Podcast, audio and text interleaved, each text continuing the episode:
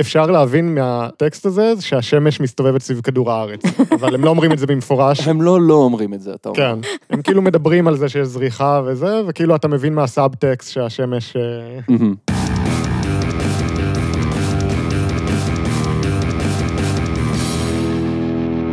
שלום לכולם, אני גל, איתי נמצאים חגי היי, וליבי. היי. למזק, למה זה קיים? המקום בו אנחנו שואלים את השאלה שהיא השם שלנו. והפעם, מלכודת בחלל. חגי, מלכודת בחלל. למה זה קיים? אז מלכודת בחלל הוא ספר קומיקס לילדים מאת חיים ולדמן. זה ספר מדע בדיוני שמיועד לאוכלוסייה החרדית. אוקיי. מעניין. מסתבר שיש עולם שלם של ספרי קומיקס ומגזינים של קומיקס לילדים חרדים. אדיר. כן, וזה עשוי באיכות טכנית לא רעה בדרך כלל. וואלה. כן, עכשיו שים לב שאני אומר בדרך כלל. כי מלכודת בחלל זה ספר קומיקס ברמה הטכנית, אבל כל התמונות שם נעשו בתוכנה תלת-ממד כנראה מסוף שנות ה-90. כאילו אני מסתכל על הכריכה של זה, וזה נראה כמו גרסה מאוד ישנה של הסימס. וואו, זה ממש מדויק. כן. כאילו כולם עומדים בפוזה ממש אוקוורדית, שאף בן אדם בחיים לא יעמוד בה, והפרצופים שלהם זה פשוט הנקודה העמוקה ביותר ב-uncanny valley. זה לא מספיק מצויר בשביל לראות מצויר, זה לא מספיק אנושי בשביל לראות אנושי, זה כזה... גדול אפקט של בובה קריפית, אבל לכולם. כן. אבל לפני שהקומיקס מתחיל, יש מכתב של רבנים שמאשר שהתוכן של הספר חינוכי. הציורים עברו ביקורת והגעה של מחנכים ותיקים, ואין בהם תכנים ומורות פסולים עלולים לפגוע בנפש הנוער. ואז הספר מתחיל, והסצנה הראשונה היא מטאור נופל על עיר שלמה ומשמיד אותה לגמרי. טוב, אולי יש בספר הזה מראה אחד העלול לפגוע בנפש הנוער. זה פשוט מראה שמראות פסולים שפוגעים בנפש הנוער, זה מונח סובייקטיבי. זה הזמן לציין שבתחתית כל עמוד בספר יש פסקה של הערות חינוכיות על מה שקרה באותו עמוד. כי כל אמנות טובה צריכה פסקה בסוף כל עמוד כדי להסביר למה היא טובה. לא, בסדר, זה לילדים, זה מלמד אותם על אה, מדע. מדע, אתה משתמש במילה הזאת. תראה, קודם כל, בעמוד הזה אנחנו לומדים שעל ראיית אורו של מטאור מברכים שכוחו וגבורתו מילא עולם, או עושה מעשה בראשית. תמיד חשבתי שזה בורא פרי המתואר. זה כאילו ההפך מהמוצאים לחם מן הארץ, זה כאילו מכניס את המטאור, לא מש... אוקיי. המכניס אבן אל הארץ. אז הסיפור שלנו מתחיל שבועיים אחרי זה. כשאתה אומר זה, אתה מתכוון לסלע העצום שנחת מהשמיים, ריסק בניינים, מכוניות, אנשים, חיות, הרג כנראה מאות אלפי אנשים, והרס את החיים של כל מי שאהב אותם. כן. אחלה. זה נשמע כמו נקודה לא שרירותית בכלל. להתחיל את הסיפור, אה, אז אנחנו מתחילים עם האבל והאובדן והקושי של להתמודד עם ההשלכות של האסון הנורא הזה. לא, אין שום אזכור לזה בשאר הספר. מה? אנחנו קופצים מיד למעבדה של נאסא, שבה מגלים שיש אסטרואיד נוסף שעומד להגיע לכדור הארץ ולהשמיד אותו. אה, זה היה רק המתואר מנסה להוכיח לך שהוא רציני? מה? היי, ילדים, מטאור זה מסוכן. וואו, עם כל האמיתות הקשות שילדים צריכים להתמודד איתם לגבי העולם, עכשיו הם צריכים גם להתמודד עם מטאורים. זה נראה למישהו הוגן? אתה יודע, כשאתה הולך ברחוב, יכול להיות שתיפול אבן ענקית ותרסק אותך וכל מי שאתה מכיר. ואין שום דבר שאתה יכול לעשות לגבי זה. בדיוק. וגם לאף אחד לא יהיה אכפת ושבועיים אחרי זה יתחילו את הספר בנאסא משום מה. אוקיי. אז בנאסא אנחנו פוגשים את קולונל ג'ונסון, הוא מחליט לשלוח צוות של אסטרונאוטים לחלל כדי לפוצץ את האסטרואיד. לא היה איזה סרט כזה? לא היו 100 סרטים כזה? כן, אבל כנראה שחרדים לא הולכים הרבה לקולנוע, אז זה בסדר, מבחינתם זה רעיון מקורי. אז הפלגיאט מותר. הסצנה עוברת משם אל הרב חיים גבירץ, שהוא הרב שממונה על הכשרות בנאסא, שזה דבר. יכול להיות שזה דבר. כאילו, אני מניח שיש יהודים בנאסא ושמישהו מכין להם אוכל כשר, אבל... האם הוא צריך להיות דמות ראשית בספר? כאילו, אי פעם חשבת שיהיה ספר על משגיח הכשרות של נאסא? אז- אז כן, אז הוא מטייל עם הבן שלו, יוסלה. יוסלה. כן, יוסלה הוא הגיבור הראשי של הספר. הבן של משגיח הכשרות הוא הגיבור הראשי של הספר. כן, אז הם מטיילים במחסני המזון של נאסא, והאבא מסביר לבן על חשיבות הכשרות בנאסא. אנא, האר את עינינו, מהי חשיבות הכשרות בנאסא? אה, טוב, קודם כל תראי כמה זה עזר לתוכנית החלל הישראלית. אה. וואו. פתאום נכנס לחדר רוברט, שהוא האסטרונום שגילה את האסטרואיד. והוא מדבר משום מה עם משגיח הכשרות, שזה הצעד ההגיוני אחרי שגילית אסטרואיד. הם חברים, יש קטע שלם של זה בספר. אז רוברט אומר לרבי חיים, אתה יודע, רבי, אנחנו צריכים להתמודד עם סכנה חמורה מאוד. וחיים עונה לו, כולנו צריכים להודות לבורא עולם שנתן לנו שכל להבין את הסכנה ויכולת טכנית למנוע אותה. וכמובן על זה שהוא יצר את הסכנה מלכתחילה, והפיל עכשיו סלע על עיר ענקית ורצח מאות אלפי אנשים. תודה! תודה. כן, זה הכל חלק מהתוכנית שלו. של הסופר? נסתרות הן דרכי הסופר הזה, אה? אז רבי חיים יוצא מהחדר כדי שהוא יוכל להקשיב לנשיא ארצות הברית נואם על המשימה החשובה. מהמם. והוא משאיר את יוסלה לבד, נשמע מבטיח. ואז יוסלה מתחיל פשוט לעשות שטויות, כי משעמם לו והוא בנאסא, ואתה יודע, כאילו, טיפס לאיזה רקטה ו... לא, זה העלילה. אה, באמת? בערך. באמת? לא, זה יותר מטופש מזה, תן לי שנייה. בגדול הוא מתחיל להתרוצץ בחדר, ואז הוא נתקל באחד מהמיכלים של האוכל הכשר, והמכסה שלו נפתח, אוי לא, ואז הוא רואה שבתוך המיכל של האוכל הכשר יש אקדח וספר בערבית. עם איך שהספר הזה בנוי, אני לא הייתי מתפלא אם הוא היה מוצא שם גם כאפיה ושפם ופתק שכתוב עליו, תראו אותי, אני ערבי מרושע. זה אחד האפייני דמות הכי פחות מעודנים שאני ראיתי בחיי. כן, בוא, אוקיי, אני הולך לספיילר פה ולהגיד שהדמות של המחבל הערבי היא לא הדמות עם הכי הרבה ניואנסים שראיתי בספרות.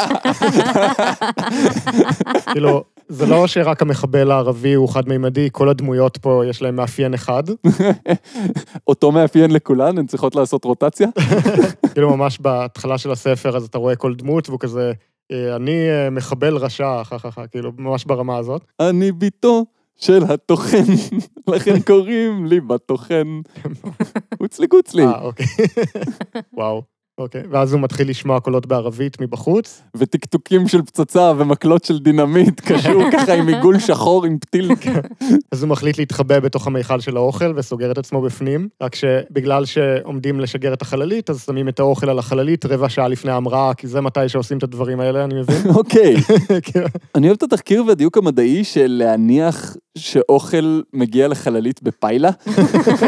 כן, רואים את המיכלים האלה בקומיקס, זה נראה כמו קופסה ענקית של עוגיות חמאה, שמצד אחד יש את הלוגו של נאסא, ובצד השני פשוט כשר. הכשר יותר גדול מהלוגו של נאסא? לא, אבל לפי איך שזה מצויר, אז פשוט הלוגו של הכשרות הוא בגודל של מטר על מטר, כאילו פשוט לוגו ענק של חתם סופר. בהשגחת הבד"ץ גדול. המעבורת ממריאה יחד עם יוסלה. כאילו ראיתי הרבה דרכים שעשו את הקלישאה של אוי, הוא בטעות הגיע לחללית ועכשיו הוא בחלל, איך הוא יסתדר? אבל פיילה של אוכל? באמת, כאילו, לפחות הוא לא נשאב לאייפון. תמיד אפשר להגיד את זה, כלומר, לפחות ברוב המקרים אפשר להגיד את זה, לפחות הוא לא נשאב לאייפון. אז הרב חיים מתחיל לחפש את יוסלה, ואז הוא מבין שבטעות שיגרו אותו לחלל. אוי, יוסי הזה תמיד בחביות. הוא מבקש יוסלה. אוי יוסלה, אני לא מבין מה הקטע עם ילדים בשם יוסלה שהולכים לאיבוד. איפה זה היה עוד? ילדי תימן החטופים היה ילד כזה, איפה יוסלה? באמת עשית בדיחת ילדי תימן החטופים עכשיו. כן, כאילו אולי הם נחטפו לחלל, וברגע זה הם מרחפים בחלל ולא מבינים מה קורה. אני חושבת שהם לא מבינים מה קורה, בעיקר כי הם בחלל. בינתיים במעבורת האסטרונאוטים מוצאים את יוסלה מאולף בתוך הפחית של המזון הכשר. ואז הם מגיעים עם המעבורת לתחנת החלל הבינלאומית, ושם הם מנסים להחיות אותו. הוא התעלף כי לא היה אוויר בתוך המיכל אוכל הכשר. ואז הם עושים שיחת וידאו עם חיים, שהוא מבקש מהקפטן שישמור על יוסלה, והקפטן אומר לו, אל תדאג, רבי, אני אדאג לבן שלך כאילו היה שלי. כפי שאתה בוודאי יודע, יש לנו אוכל קושר כאן. אמנם אין כאן בית כנסת, אבל אני אדאג שהוא יתפלל. אני מקווה שנדע את הזמנים, האמת שזו סוגיה ממש מעניינת שדיברו עליה לא מעט, של איך אתה שומר שבת בחלל, מתי מתחיל ונגמר שבת. ולכן יש הערה חינוכית בתחתית הדף על העניין הזה. או, יפה. יש האומרים שעל היוצא לחלל לנהוג כפי המקום שממנו יצא, ויש האומרים שעליו לנהוג כמנהג ארץ ישראל וירושלים. תיאולוגיה לקטנטנים. וואו, זה- זה מילולי תיאולוגיה לקטנים. כל הספר הזה. הקטע הוא שאלה הלכות סבירות למישהו שטס לתחנת החלל הבינלאומית, או לירח וחוזר. אבל מה אם נגיד מקימים מושבה במאדים? מה אתה עושה שם? אני בטוח שאם אתה תחפש את זה בגוגל, אתה תמצא תשובה, או איזה עשר תשובות של רבנים שחשבו על זה, וכל התשובות יהיו סותרות. כן. אולי אם אתה במאדים אתה לא צריך לשמור שבת. וואו. פתאום תיווצר תעשייה שלמה של אנשים שטסים ביום שישי בצהריים לירח לעשות שם את השבת, כי שם לפחות יש תחבורה ציבורית. כן, על- על הירח הכל יהיה פתוח בשבת.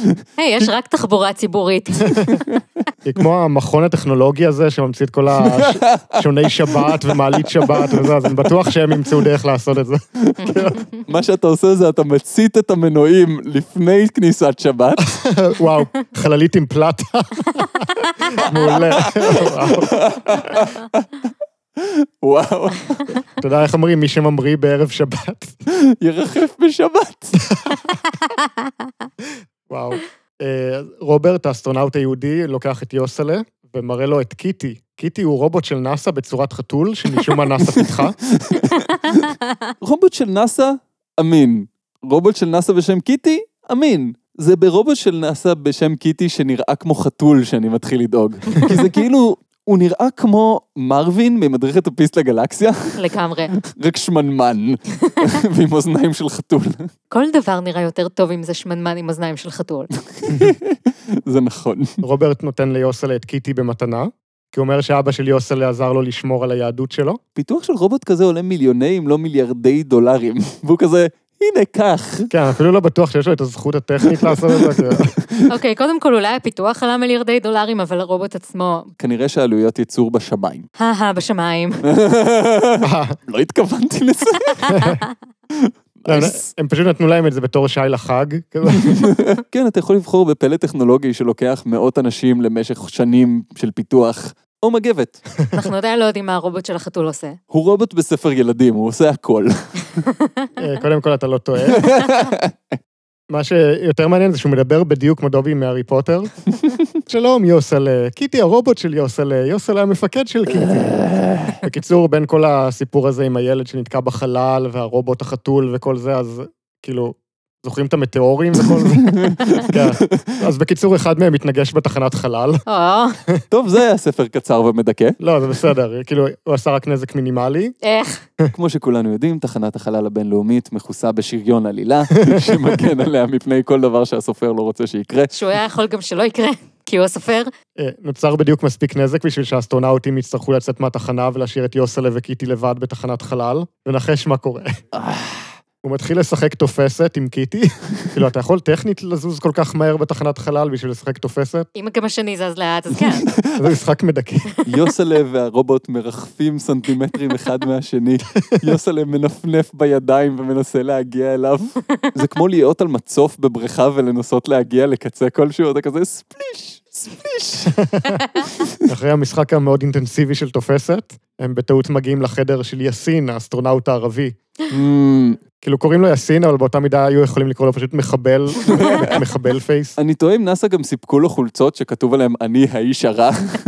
אז יוסלה מבין שזה המחבל שהוא ראה מקודם, כי כאילו, מי זה עוד יכול להיות? הוא רואה שיאסין עושה שיחת וידאו עם מישהו, אז הוא מבקש מקיטי שיקליט בדיסקרטיות את השיחה. קיטי 5000, משחקי תופסת, ריגול והפרת פרטיות, חמין לשבת. ריגול והפרת פרטיות זה לא פיצ'ר נוסף של כל אפליקציה ודבר בעולם. אז אנחנו רואים את שיחת הוידאו בין יאסין לשייח פדללה. השייח פדללה. השייח פדללה הוא זה שמימן את מבצע הטרור, והוא מחכה לעדכונים. הוא מתלונן ליאסין שהוא שילם מיליונים על המבצע ולא קיבל תוצאות עדיין, אבל יאסין מרגיע אותו. מדינת ישראל תעלה מעל המפה, לא יישאר שם אפילו חתול חי. אם אני הייתי אחראית על המבצע הזה, אז אני הייתי מבקשת שישאירו רק את החתולים.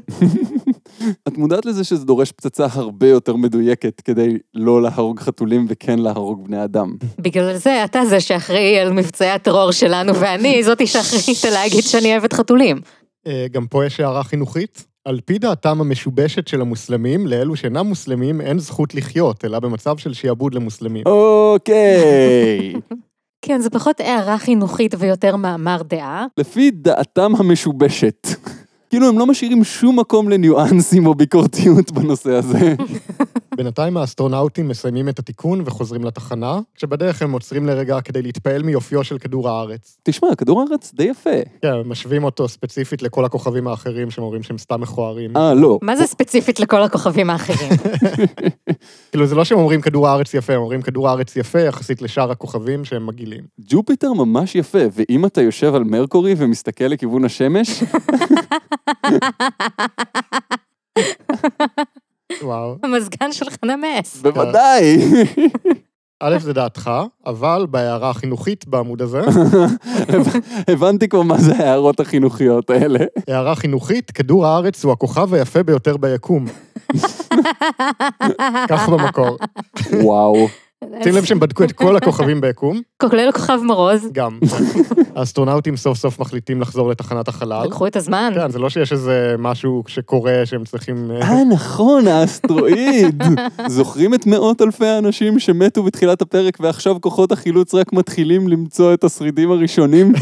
בינתיים משדר מיוחד לזכר הנופלים. אולי גם אותם היה אפשר להציל אם הם לא היו עוצרים להסתכל על כדור הארץ. יוסלה מנסה להשמיע לאסטרונאוטים את ההקלטה שקיטי עשה, מהמם. אבל אז הוא מגלה שקיטי לא שמר את ההקלטה, כי הוא לא אמר לו לשמור את ההקלטה, כי הוא בסך הכל גולם. רגע, להקליט משמע לשמור. אם רובוט הקליט עץ נופל ביער, אבל אז לא שמר, האם הוא הקליט את העץ נופל ביער? זה יפה שפיתחו רובוט עם אינטליגנציה מלאכותית, אבל לא עשו לו אוטו-סייב.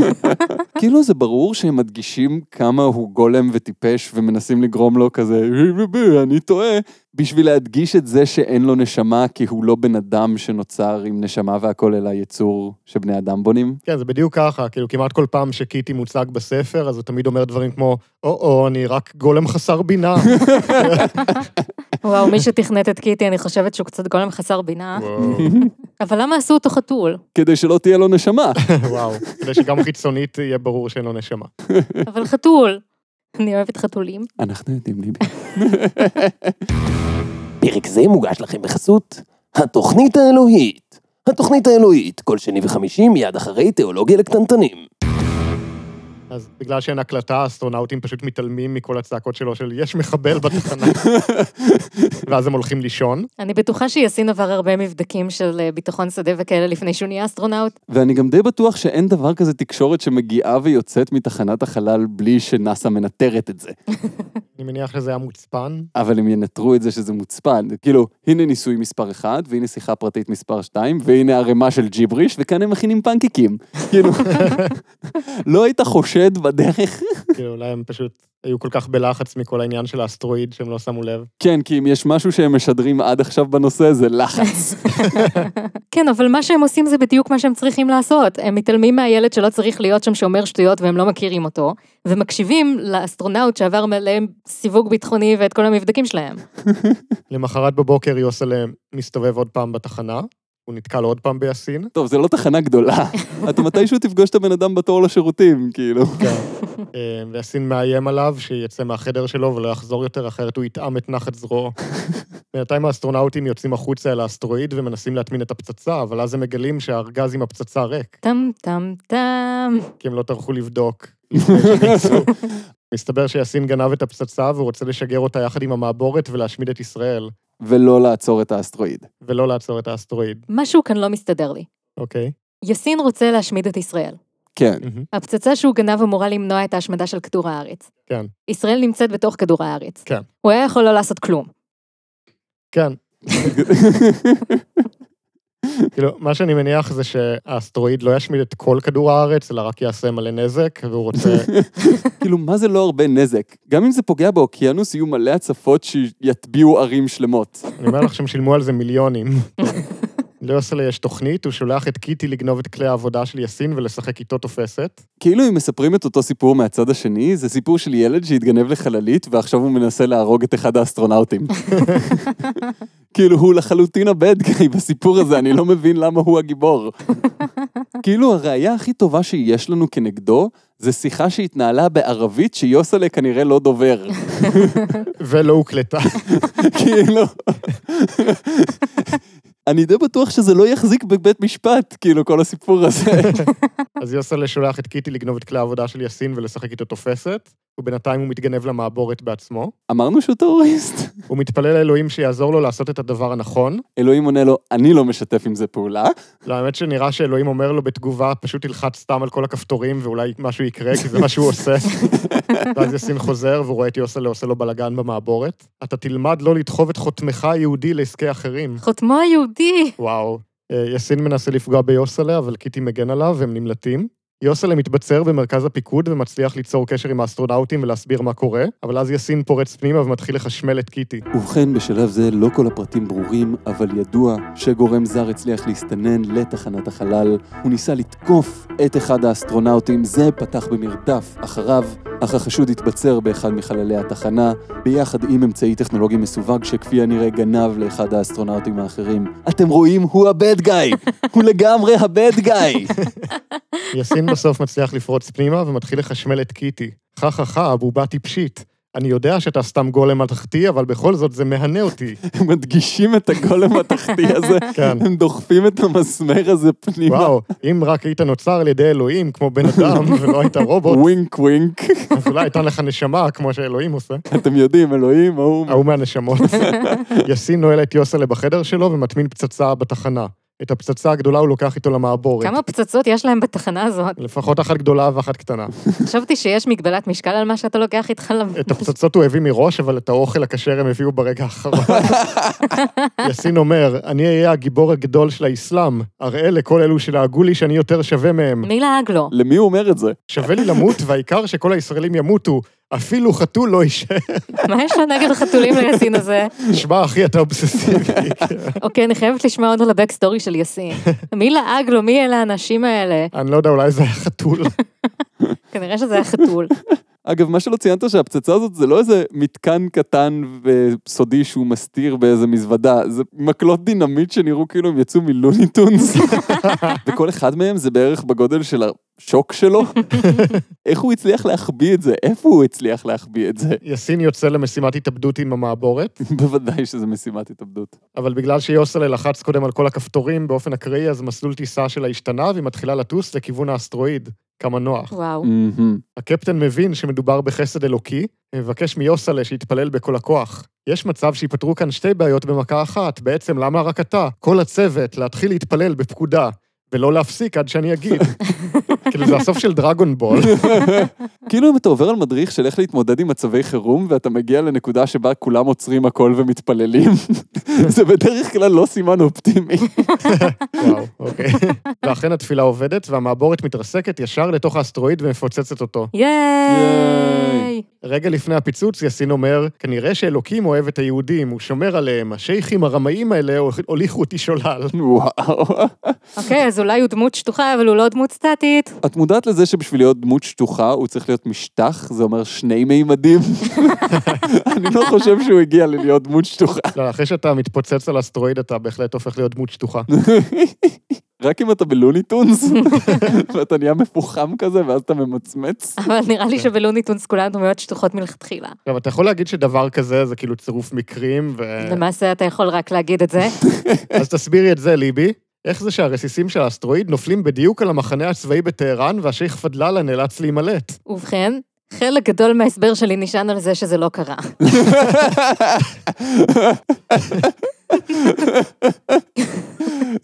זה דאוס אקס מקינה גם בתוך העלילה של הסיפור.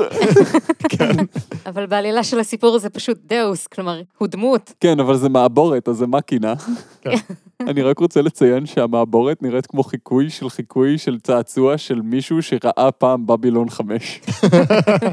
סוף טוב, הכל טוב. חוץ מזה שעכשיו הם לכודים בתחנת חלל ואין להם איך לחזור הביתה בגלל שהמעבורת התפוצצה על האסטרואיד. אילו הרפתקאות מסעירות מצפות להם. מהי המזימה ההרסנית שמתרקמת נגדם על כדור הארץ בלי ידיעתם? ומה יעלה בגורלו של יוסלה, הילד היהודי האמיץ הזוכה לסייעתא דשמיא? על כל אלו ועוד הרבה יותר, תקראו בהנאה ובנשימה עצורה בספר הבא, מלכודת בחלל, השיבה ארצה. ספר המעפיל לשיאים של איכות. הם לא אמרו מאיזה צד, הם לא אמרו מאיזה צד. גם האדם האיטי ביותר בעולם שובר שיא כלשהו. אולי יאסין חוזר כמפלצת חללית זומבית ומתחיל לאכול, "או, אוקיי, זה נשמע כמו ספר הרבה יותר טוב. זה הזמן לציין שיש בסדרה עוד שישה ספרים. במהלכם יוסלה כל פעם מסתבך בצרות חדשות, ואז יוצא מהם בעזרת סיוע שמימי, ובספר השביעי הוא נלחם בנאצים על הירח. זה בא out of nowhere. הם הקימו צבא של רובו-נאצים, אני ראיתי, יש באינטרנט תמונות של כמה עמודים מהספר, זה רובו נאצים! בדיוק מה שאתם מדמיינים. כאילו הם אמרו, נאצים, לא, נאצים על הירח, לא, רובו נאצים על הירח. אני ממש רוצה את הספר הזה, אם- אם למישהו מכם יש אותו, אני חייב עותק של זה. וואו, רובו נאצים על הירח, המשפט האהוב עליי בשפה העברית עד כה. וכו'. וכו'. אגב, קראתי ראיון עם היוצר. בספרות הילדים אצל החרדים אין אלימות מצידנו, כלומר היהודים, לא היהודים הם אלה שהורגים. אחד הפרמטרים לקומיקס חרדי זה שאלימות מתבטאת אך ורק על ידי הרשע. הוא כורה בור במטרה להפיל את הצדיק, אבל הרשע נופל בו לבסוף. אז היהודי הוא ציפור גבוהה וכחולה שרצה ועושה מיפ מיפ, בגדול. כן, אה, המעבורת הייתה תוצרת אקמי. אז בעצם מה שהוא אומר זה שלגיבורים היהודים אין אייג'נסי. כן, כאילו היוסלה הזה מזהה את הבעיה, והוא רואה את הבעיה, אבל הוא לא פותר את הבעיה בשום שלב. פותר את הבעיה על ידי זה שהוא מתפלל כדי לקבל עזרה, אבל כן. הוא לוחץ על הרבה מאוד כפתורים, והוא משחק תופסת עם קיטי, כלומר הוא עושה הרבה דברים שמאוד בעקיפין מביאים לפתרון. אני חושב שבסוף זה מסתכם באיזה ערכים אתה מנסה להעביר, כאילו... הספרים והסרטים שאנחנו רגילים אליהם מעודדים את זה שאתה צריך להתמודד עם הבעיות שלך וכן ללכת כנגד ולהיות פעיל, אבל זה כנראה פשוט לא הערכים שהם מנסים לקדם כאן. כן. כאילו, וזה רק מזכיר לי כמה אתה לא מרגיש שכל סיפור מלא באידיאולוגיה, זה פשוט אידיאולוגיה שאתה מסכים איתה, אז זה לא אידיאולוגיה. כן, זה כמו החמצן שלך, כלומר אתה לא אומר וואו, האוויר הזה. כן, וזה לא ספר שנועד לחילונים. זה ספר שהוא לחלוטין פנימי, והוא לחלוטין מניח שהדבר הזה הוא הדבר הנכון. זאת אומרת, כאילו מאיך שזה נראה, זה בנוי בצורה כזאת שאם תראה לחרדי את הספר הזה, הוא יגיד, כן, ככה צריך, זה הדבר הנכון, איזה יופי. כמו שלוקחים סרט מערבי לילדים רגיל לגמרי, ואז מסתכלים עליו מנקודת מבט פמיניסטית, ואז אתה שם לב שיש רק אישה אחת בסרט, והדבר היחיד שהיא מדברת עליו זה גבר ומה שהוא עושה. עכשיו אני תוהה איך הספר הזה יעמוד בקריאה פמיניסטית. לא כל כך טוב, כי אין בו נשים בכלל, אז אתה יודע, כן, אבל מה עם קיטי? קיטי הוא זה, זה לא... הוא גם מדבר על עצמו בלשון זכר, כאילו, אין כאן... אה, ואנחנו נתייחס אליו באיזה לשון שהוא מתייחס לעצמו.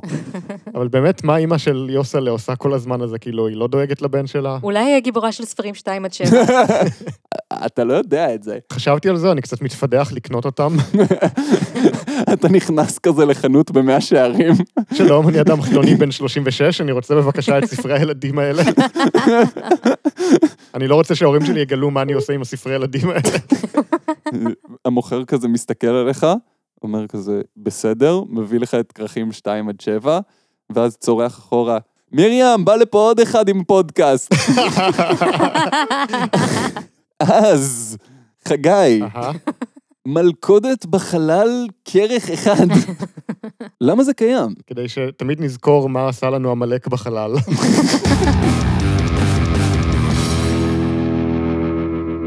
אז זה היה הפרק ה-25 של למזק. חגי, כן, אתה צריך להסביר לי מה זה כרמל שאמה הקוסם. אוקיי. אז נכון, יש את כרמל שאמה הכהן, מי? אה, ראש העיר של רמת גן, זה ההוא מהמקומון. אני מניח, כן.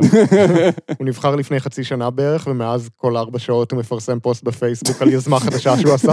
אוקיי, זה לפחות יוזמות טובות. זה לא כל כך עניין של טוב או רע, כמו שיכול לפרסם פוסט אחד על סוגיה פוליטית בוערת שמשפיעה על כל תושבי העיר, ואז פוסט אחרי זה הוא כזה, היי, תראו, הנה פח אשפה, אבל יש עליו עציץ. מה דעתכם?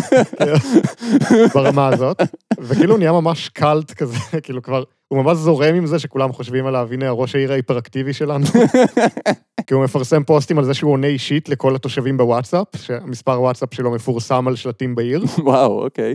והוא מראה, כן, יש לי אלפיים אה, הודעות שלא נענו, אבל אני יושב ארבע שעות ביום, אני יושב בשירותים, ובפגישות של העיר אני כזה מקליד בטלפון מתחת לשולחן, כל מיני כאלה. וואט. בכל מקרה, הפוסטים שלו, יש להם נוסחה מאוד ברורה, שזה כזה פסקה אמוג'י, פסקה אמוג'י. אז התחלתי לעשות פוסטים פיקטיביים שלו לעצמי ולאייר אותם, ואז פתחתי עמוד פייסבוק שנקרא כרמל שאמה הקוסם, ופשוט התחלתי לפרסם דמות פיקטיבית של כרמל שאמה עם יוזמות שהוא יכול לפרסם. דברים כמו לשחרר את האריות מהספארי כדי להעלות את הכושר של תושבי העיר, וגם לחבר אותם לטבע. אה, זה ממש תפס תאוצה, כי התחילו לשתף את זה בכל מיני קבוצות, וארבעה ימים אחרי זה פתאום כרמל שאמה האמיתי התחיל לעשות לייק לפוסטים שלי ולהתחיל להגיב.